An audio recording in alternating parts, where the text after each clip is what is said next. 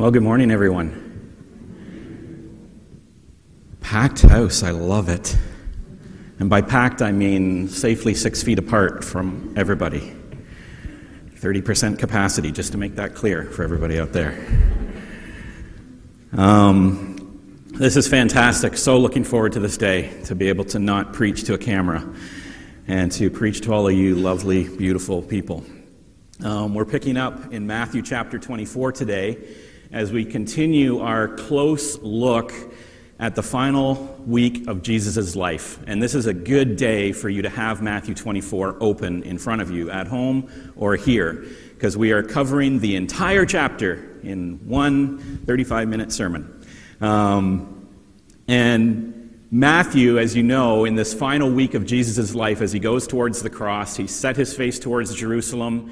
He is determined to go to the cross. And we've seen in the last two chapters, in the last two verses, or sermons especially, that the tone of Jesus' teaching has changed a little bit, and we have to wrestle with what we do with that tone. He begins by basically taking kind of all comers out on the streets of Jerusalem the Herodians, the Pharisees, the Sadducees, the elders, the lawyers, the scribes. They come at him, and he starts to answer them very directly and put them in their place in his teaching, something that he sort of avoided doing for the most part before. And then last week we saw in Matthew 23, he turns the tables and sort of goes on the offensive, and we went through the seven woes of the Pharisees and how he rebukes the Pharisees and their false religion. And then this week, we're looking in Matthew 24. The disciples asked Jesus a couple of questions. One, a startling statement uh, that he made about the destruction of the city of Jerusalem. And the second question, a question about the sign of the ends of the age. And Jesus, again, his tone is very hard for us to hear because he's talking about the church age to come, what the disciples are going to have to live through, what his followers are going to have to face in terms of persecution and tribulation, and then the coming, the second coming of the Messiah at the end of the age. And these are good questions. They're, they're questions that we want to know the answer to, and Jesus is going to answer them, and we're going to learn some things in those answers. But in the end, just like last week, after the seven woes, in the end, Jesus gives an answer to the disciples and to us, which isn't necessarily the question they asked or the answer they were asking for, but it's what they needed to know. And so we're going to spend a little bit of time looking at Jesus' answers to the disciples, which are the signs of the end times and the signs of this church age. But then we're going to land on the hope of the instruction that Jesus gives his disciples at the end. Because of what he explains in terms of this church age and the signs of the end times, Jesus says, This is what I want you to do. That's the application that we're going to land on. Because once again, Jesus is not speaking the way that he is in these final days in order to condemn his disciples or to condemn us. He's speaking this way in order to save us. So, what is the context then of Matthew chapter 24? He's just finished issuing the seven woes to the Pharisees that we considered the blind hypocrites. We don't want to be like them. We learned that. And now, literally, as he's leaving that conversation, as he is walking away from the temple through the streets out to the Mount of Olives, the disciples make an observation as they're walking through the streets, which gives us the context. Matthew 24 says, Jesus left the temple and was going away when his disciples came to, a, came to point out to him the buildings of the temple. But he answered them, You see all of these, do you not? Truly I say to you, there will not be one left here, one stone upon another that will not be thrown down. And as he sat on the Mount of Olives, the disciples came to him privately, saying, Tell us, when will these things be, and what will be the signs of your coming and of the end of the age?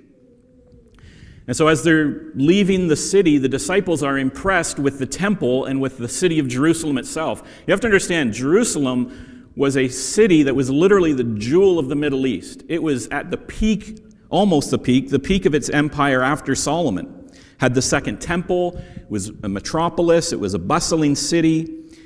And the disciples are in, impressed by the temple and all of these things because to them that was the kingdom.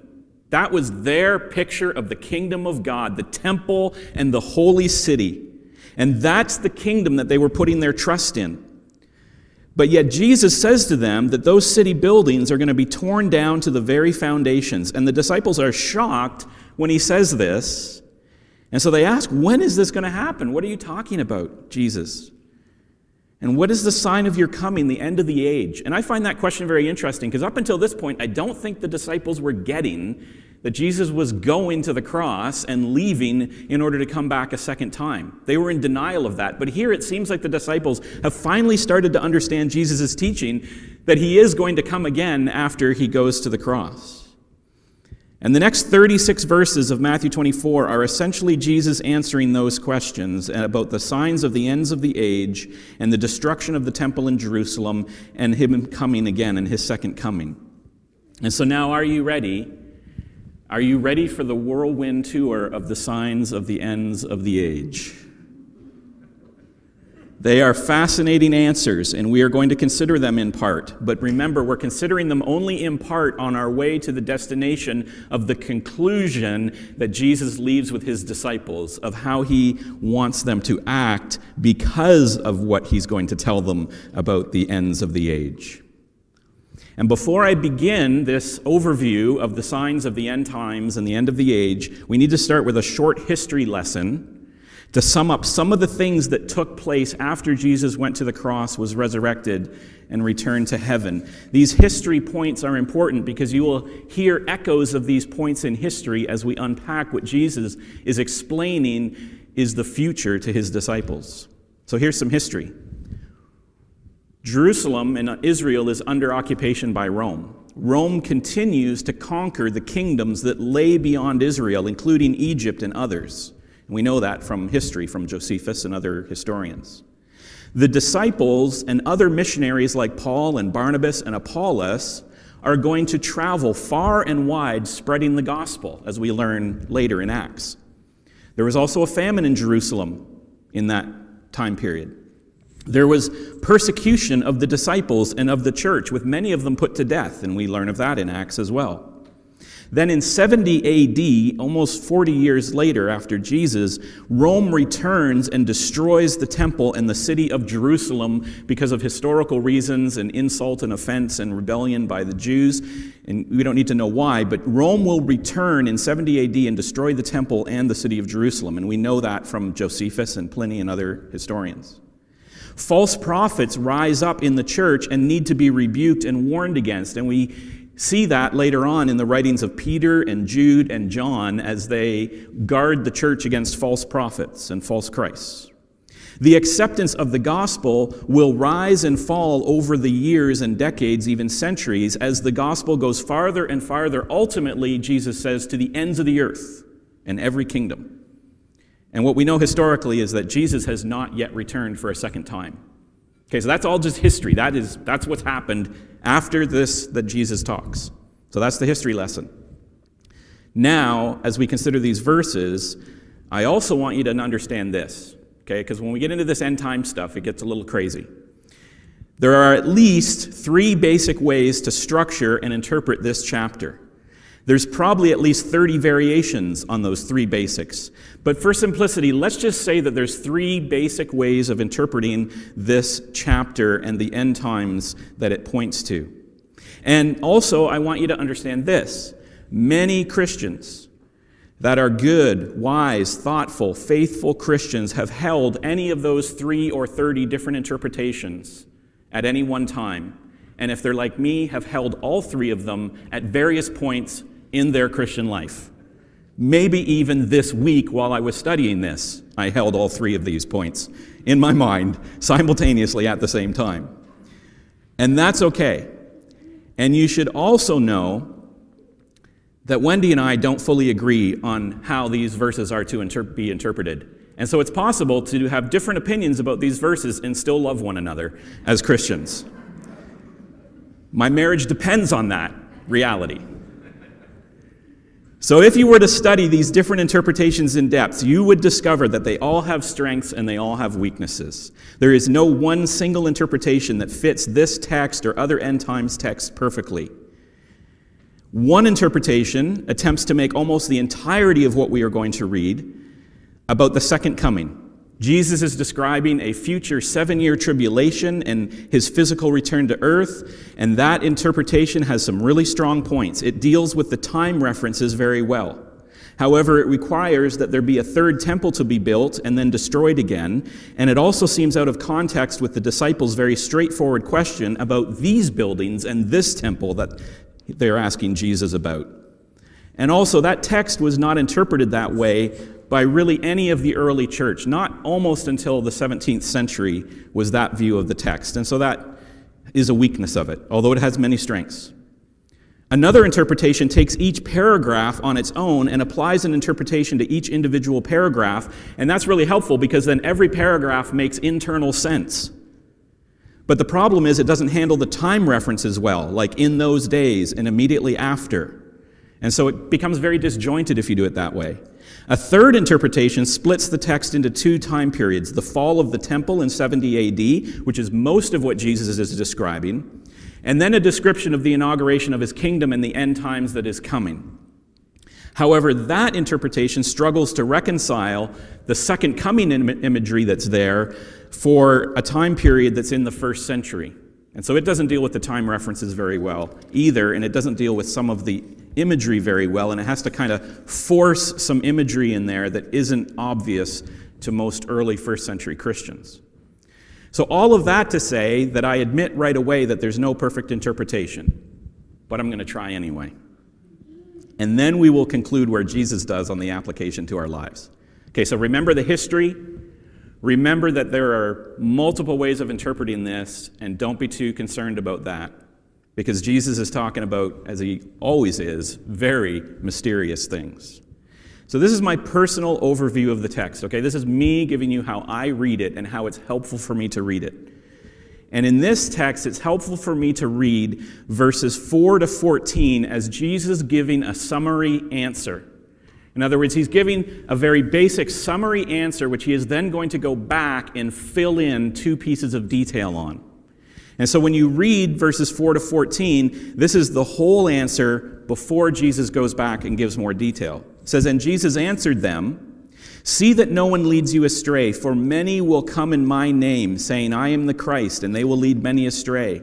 And you will hear of wars and rumors of war. See that you are not alarmed, for this must take place but the end is not yet.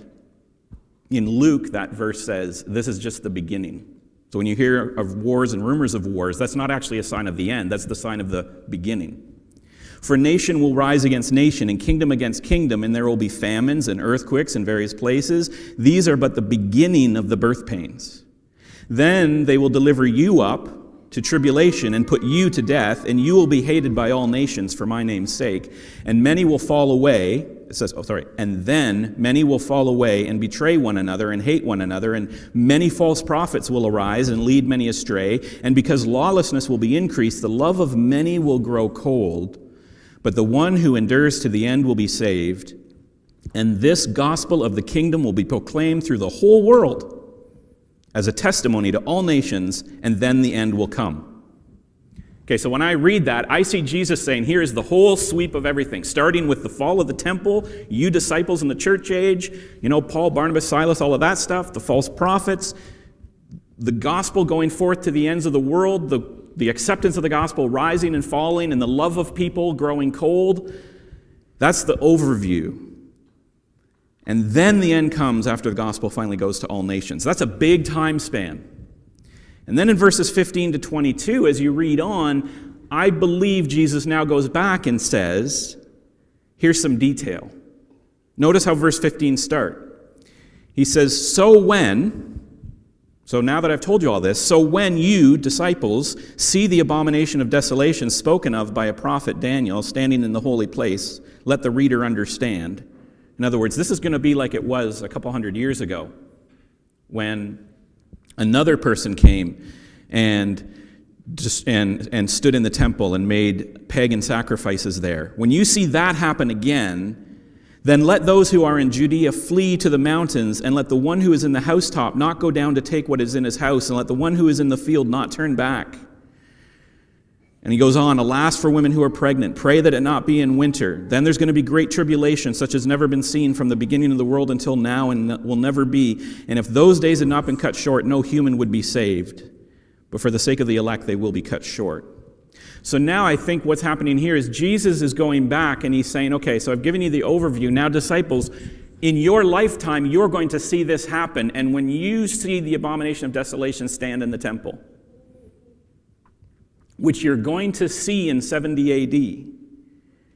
You're going to see Jerusalem surrounded by armies. You're going to see Jerusalem on fire. You're going to see the temple destroyed. He's going back to say, Remember when I told you that no stone would be left standing on another? This is what you are going to see, disciples.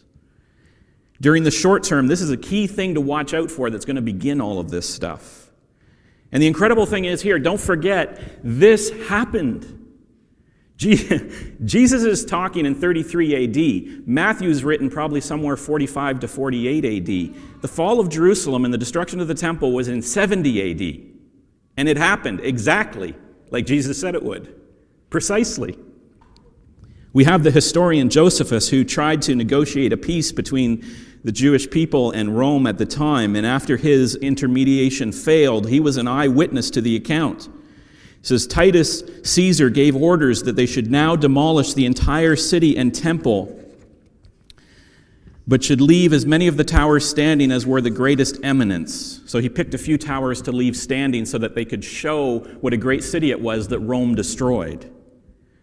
It was so thoroughly laid even to the ground by those that dug it up to the very foundations that there was nothing left to make those that came thither believe that it, the city Jerusalem, had ever been inhabited. That's how utter the destruction was. The people later on in history came to Jerusalem and it's like, there was a city here?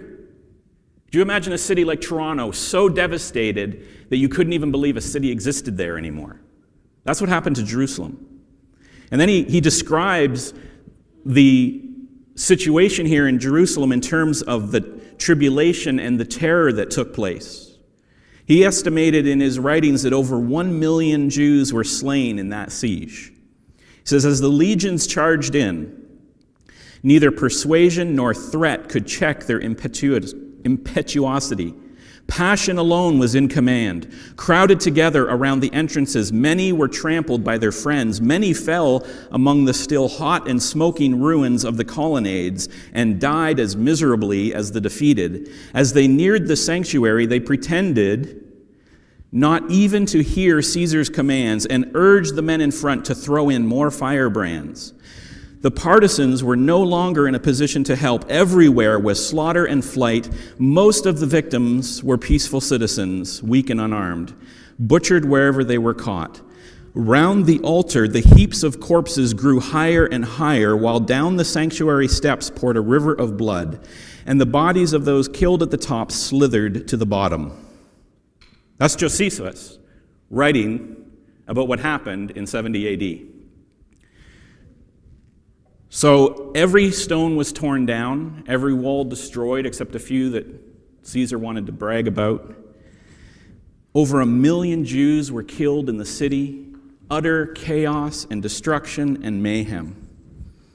That's what Jesus is talking about is the sign of the beginning of the tribulation that's to come on the church age.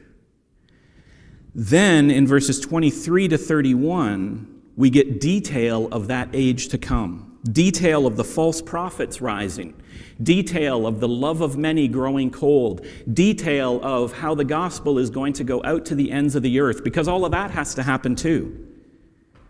So then he says, Then if anyone says to you, Look, here is the Christ, or there he is, don't believe it, for false Christs and false prophets will arise. You see, he's going back and describing that time period again. And he says, They will perform great signs and wonders to lead you astray, if possible, even the elect. And see, I've told you beforehand. So if they say to you, Look, here he is in the wilderness, don't go out. If they say, Look, he's here in the inner rooms, don't believe it. Why does Jesus say this? Why does he say, if people are saying Christ has come here, Christ has come there, you know, come and see, Christ is coming, why does he say not believe it? He says, don't believe it because, as you're going to see, he says, because when I come, there won't be any question when I come. It's not going to be secret. When I come, the world is going to know. That's why he says, Don't believe it if you hear people talk that way about my coming. Because he says, For as lightning comes from the east and shines as far as the west, so will be the coming of the Son of Man. It's going to be instant, it's going to be obvious, everybody's going to know it. Wherever the corpse is, there the vultures will gather. Immediately after the tribulation of those days, the sun will be darkened, and the moon will not give its light, and the stars will fall from heaven, and the powers of the heavens will be shaken. And then will appear in heaven the sign of the Son of Man, and then all the tribes of the earth will mourn, and they will see the Son of Man coming on the clouds of heaven with power and great glory, and he will send out his angels with a loud trumpet call, and they will gather his elect from the four winds, from the end of heaven to the other. See, so Jesus says, don't believe it if people are like, oh yeah, Jesus is back, you should come see him over here. You know, Jesus is coming. He's saying, no, I'm coming like lightning. And when I come, everybody's going to know there will be no mistaking my arrival at the end of those days. And admittedly, the time references get harder because Jesus is talking here about an era of false prophets rising and preaching. Is that years? Is that decades? How long does it take for them to rise?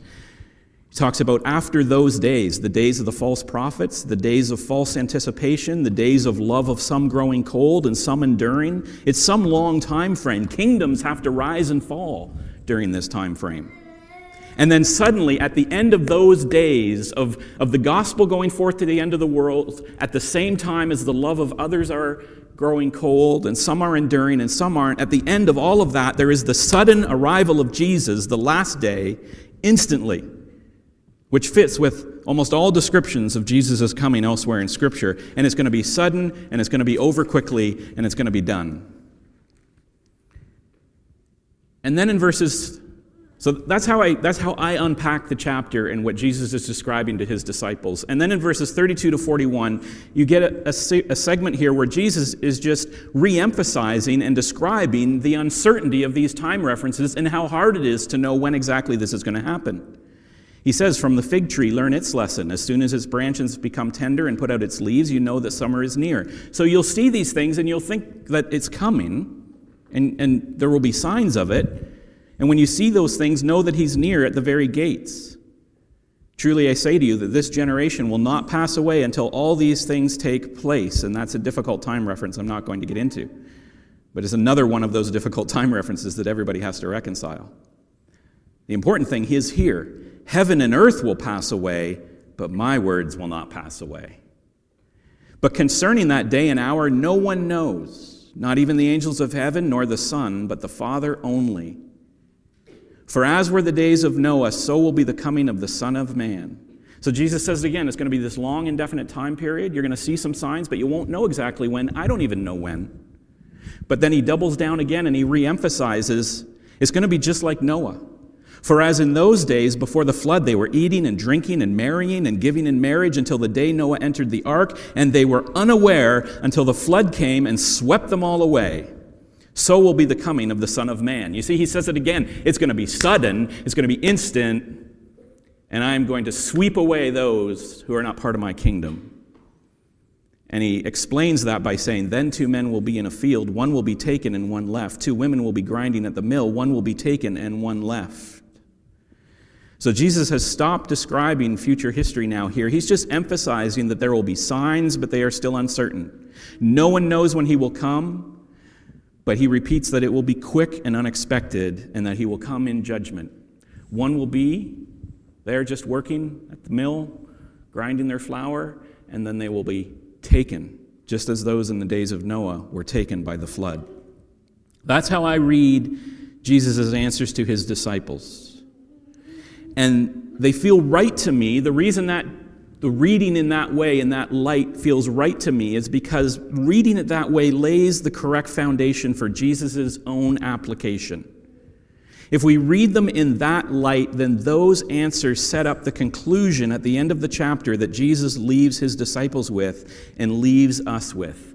And this is where Wendy and I do agree on the conclusion. We can all agree on the application that Jesus gives us. Okay, so that was the whirlwind tour of Jesus' answers of the signs of the end times. But the important part of that description of what Jesus answers his disciples is the conclusion that he leaves them with. And we will conclude as he does. Because everybody comes to these end times discussions and these end times talks, and they say, What's the bottom line, though? There's so much discussion and argument and controversy about this. What is the bottom line in terms of the end times? Well, Jesus knows that's what we need, and so that's what he concludes with. Jesus has a bottom line answer for the disciples, which is this is what you do about it. This is what you do about my answers. There's one giant overarching theme from verse 1 all the way down to verse 41. And the overarching theme is this the world is going to pass away. Jesus says, You country boys from Galilee are all amazed by the big temple and the big city of Jerusalem. Let me tell you, this is nothing. This is going to pass away. You think this is forever just because it stood here for a few hundred years? No, this is going. You think this great city, this great civilization is something? No, this will be laid to its foundation. The overarching theme here is the world is passing away. There is a whirlwind coming. And it's not just coming for Israel, Jesus unpacks in the rest of his answer. It's not just about this city getting laid low, the whole world is going to get consumed in a whirlwind. It's not just for Israel, but it's for all creation. It's for the four corners of the earth. When will you see me come again? Not until after the church gets persecuted, not until after the love of many towards the gospel grows cold, not until after things get a lot worse, like entire kingdoms disappearing. That's how bad it's going to get. Then stars will start to fall. And then the whole heavens will be shaken, and then I'll come. He says, Heaven and earth will pass away. But even as all these things are shaken, will be consumed, he concludes his summary by saying, But my words won't pass away. Don't put your hope in the temple. Don't put your hope in Israel. Don't put your hope in your ethnicity. Don't put your hope in your religion. Don't put your hope in anything out here. It's my words that you put your hope in. Hebrews 12, 26 to 27 the writer of Hebrews is looking forward to this time as well. And he says, at that time, he's talking about when God was speaking to Moses on Mount Sinai. He says, at that time, God's voice shook the earth.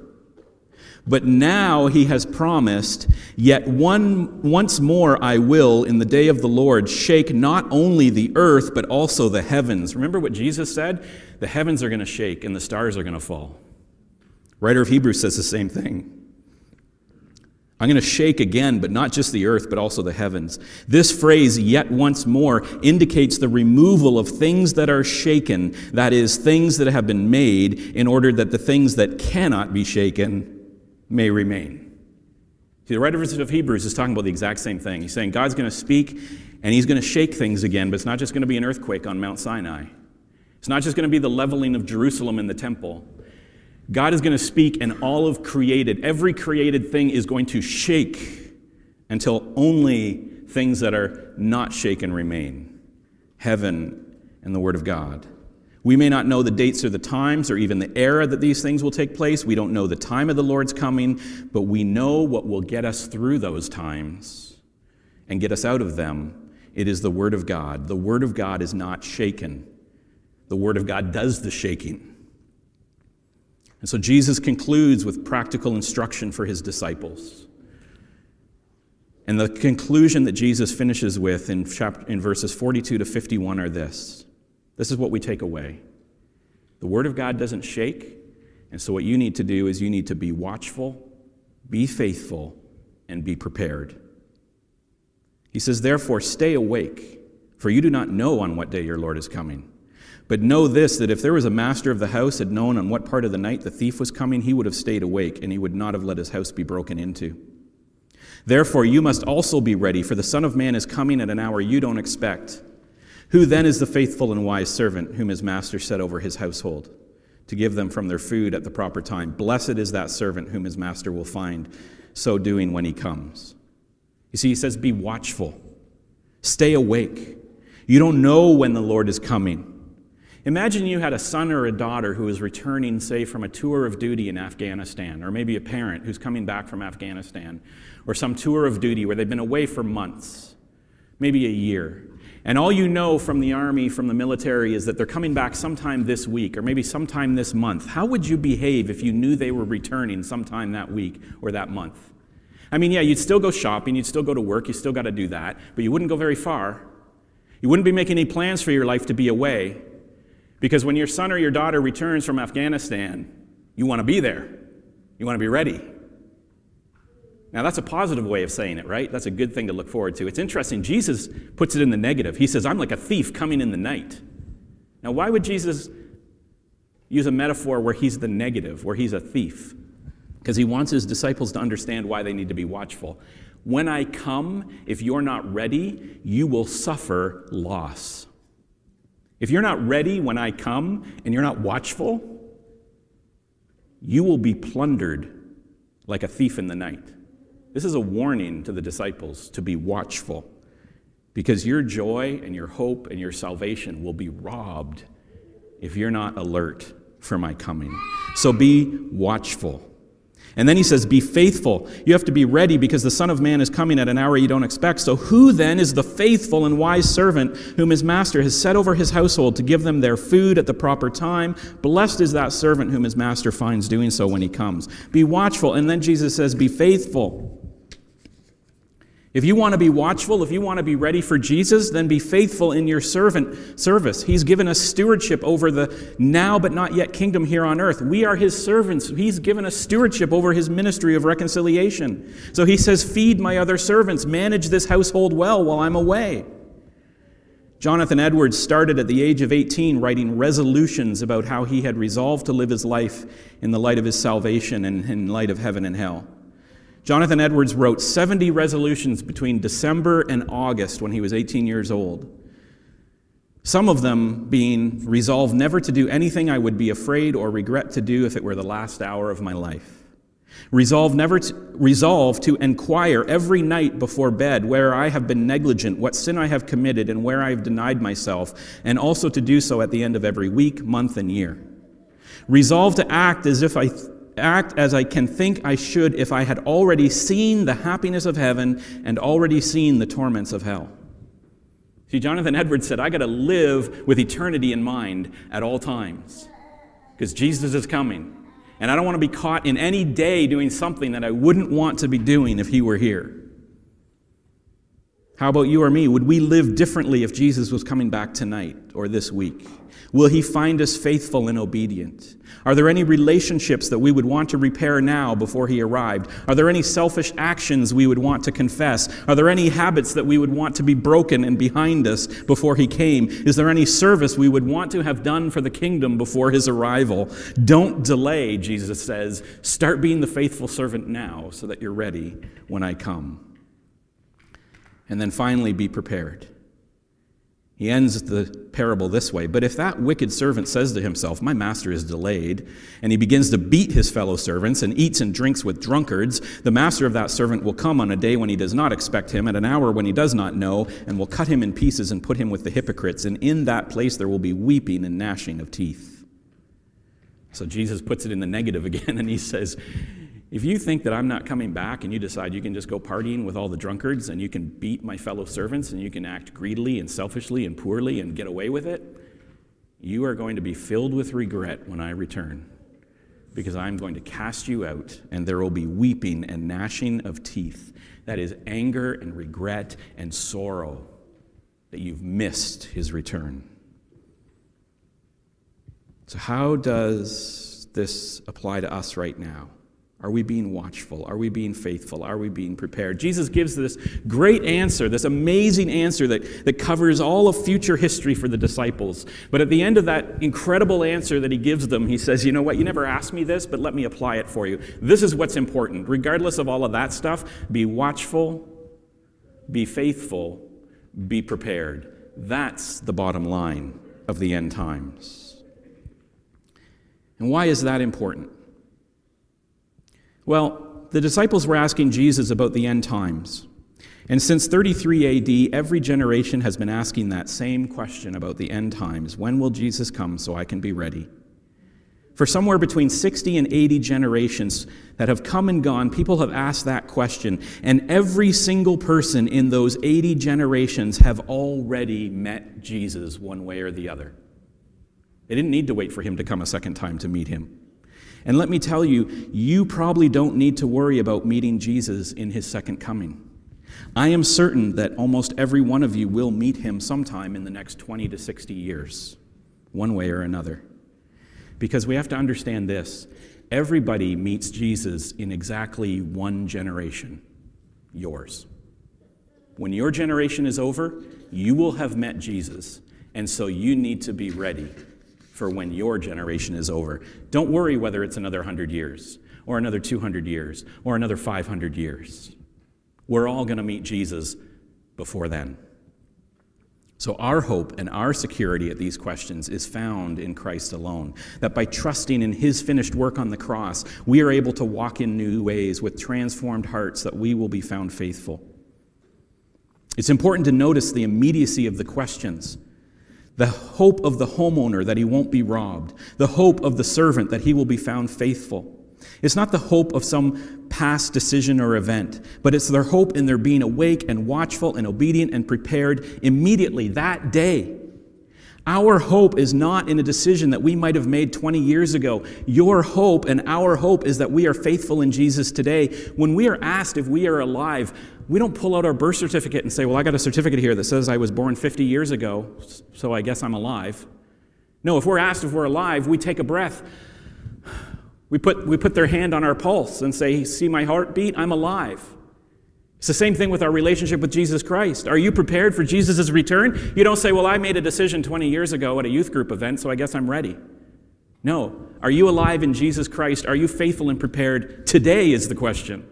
Are you living and breathing in the Spirit today? Is your heart beating with Jesus today? Are you obedient and faithful today? That's how you know if you are watchful and awake and ready and alive. If Jesus came today and checked you for signs of your spiritual life, would he find them?